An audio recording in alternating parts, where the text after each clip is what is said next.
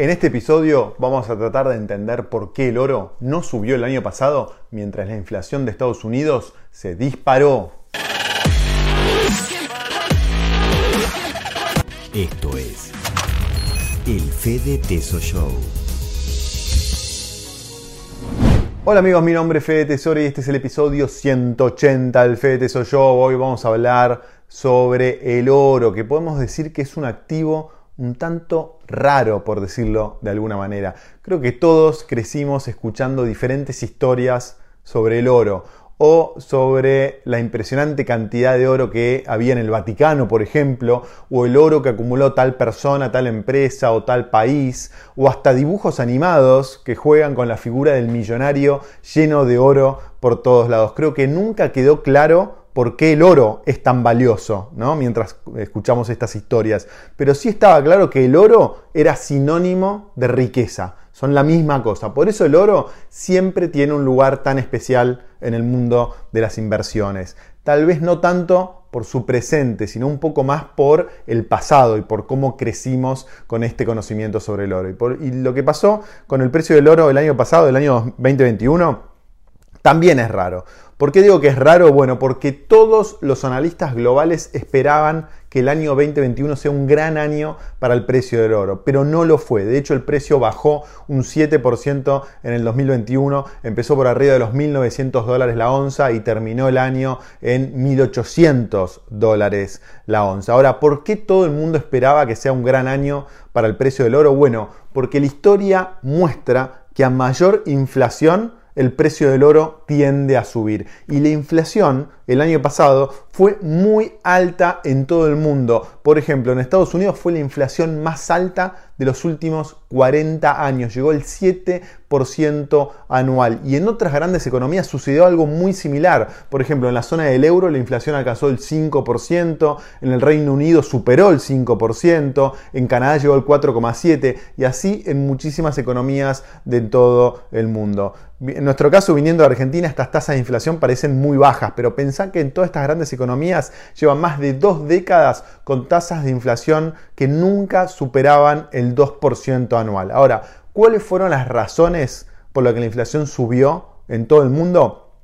Bueno, podemos eh, mencionar las, las, dos más importantes. La primera fueron los gigantescos estímulos monetarios que los principales bancos centrales del planeta implementaron desde marzo del 2020 para tratar de aliviar la situación económica tras, el impacto de la pandemia del coronavirus. Y es que entre la Reserva Federal y el Banco Central Europeo y el Banco Central de Japón se inyectaron en el sistema monetario más de 11, 11, perdón, 11 billones de dólares, equivalente a 30 veces el PIB de la Argentina. Es una cantidad enorme de impresión de miles de miles de millones de dólares, euros y yenes y esto provocó una devaluación generalizada en muchas de las principales monedas mundiales y esto incrementa los precios. La segunda razón de la inflación vino por problemas de producción y suministros derivados de la pandemia. En el año 2020, es decir, cuando empezó la pandemia, eh, eh, hubo muchos problemas con la cadena de valor, desde madera, petróleo, todos los rubros se vieron afectados por parates en la, en la producción por las restricciones del COVID. En 2020 estos problemas no se evidenciaron porque había mucho stock eh, en todos los productos, pero en el 2021 estos inventarios se agotaron y ahí se empezó a producir una escasez que impulsó la escasez eh, de bienes y esto por supuesto por un tema de oferta y demanda contribuyó a que los precios eh, crezcan.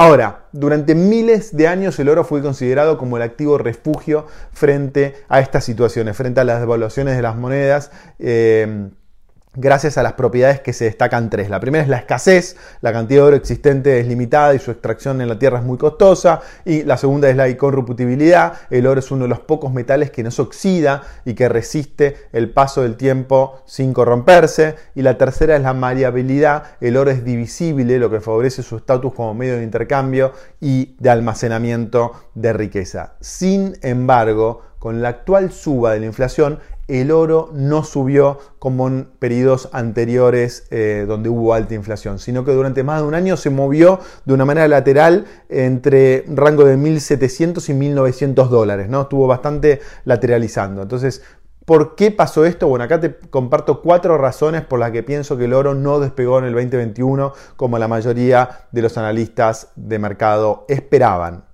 La razón número uno es que la bolsa y real estate le robaron el protagonismo. El oro no es el único activo que nos protege frente a la inflación. En cualquier, en realidad cualquier activo real como puede ser una participación en una empresa, en la compra de un terreno o un inmueble, nos protege frente a la devaluación de la moneda. Y el año 2021 fue un año histórico para la Bolsa de Estados Unidos que alcanzó su mayor nivel en la historia. El índice S&P 500 que mide las 500 empresas más importantes de Estados Unidos subió en el 2021 un 26%, una suba que se añade a lo que subió en el 2020, que subió un 15%. Pero también fue un año histórico para el real estate de Estados Unidos. Todos los precios aumentaron en promedio un 15% de acuerdo al índice de precios de la consultora inmobiliaria CoreLogic. Entonces, en el entorno actual, los inversores están priorizando la inversión en otros activos reales como las acciones y el real porque ofrecen un rendimiento mayor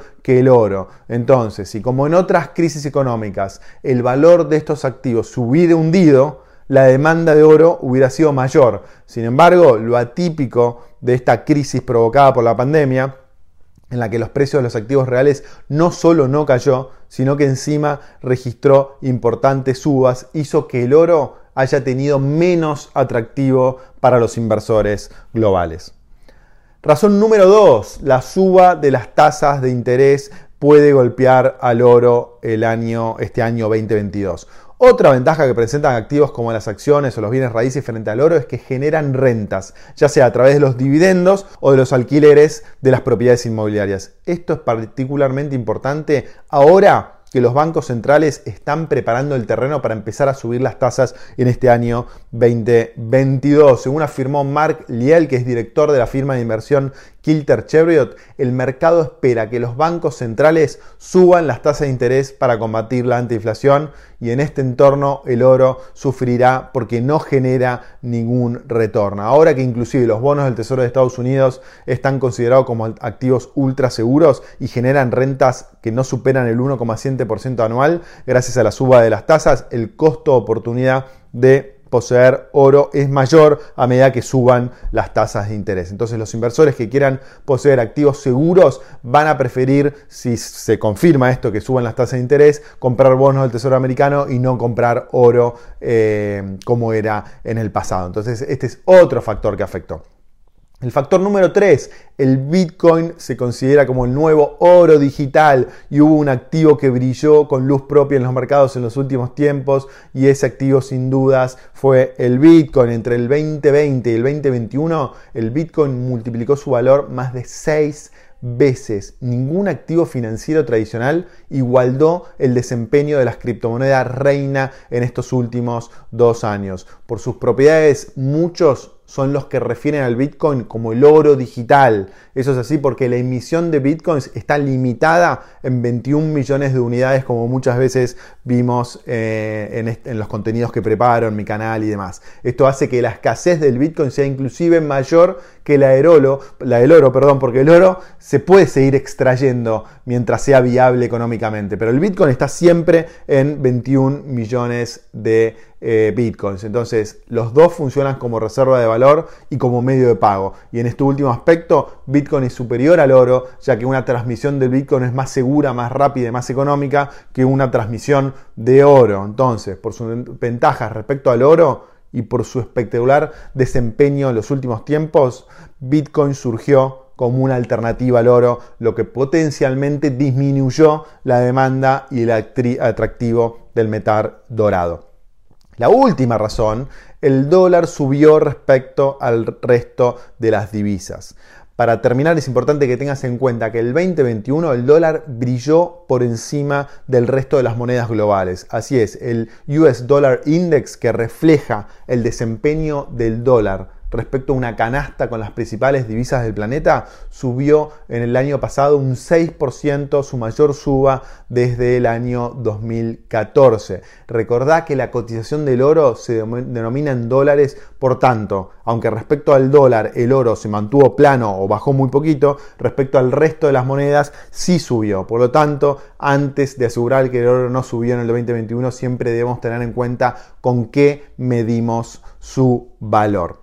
Entonces, sin duda, hubo muchas más razones por las que el oro no subió el año pasado, pero en mi opinión estas fueron las cuatro razones más importantes. Y ahora la pregunta del millón, ¿qué puede pasar con el oro en el año 2022, en este año? Bueno, tengo la sensación que esta tendencia se puede repetir, es decir, que el oro puede estar afectado por las mismas variables que lo influyeron en el año pasado, con una sola excepción si se da una crisis financiera fuerte en el mundo y si la inflación se dispara. Eh, me refiero a una crisis financiera como la que tuvimos, por ejemplo, en el año 2008, por ejemplo, cuando muchos bancos quebraron o estuvieron a punto de quebrar en Estados Unidos y los precios de las propiedades inmobiliarias se desbarrancaron un 40, 50%. O un escenario de mayor inflación en Estados Unidos, por ejemplo, que supere el 10% anual. Si esto ocurre, es probable que el oro se dispare. Pero si no ocurre esto, todo puede permanecer igual que el año pasado, es decir, el oro lateralizando.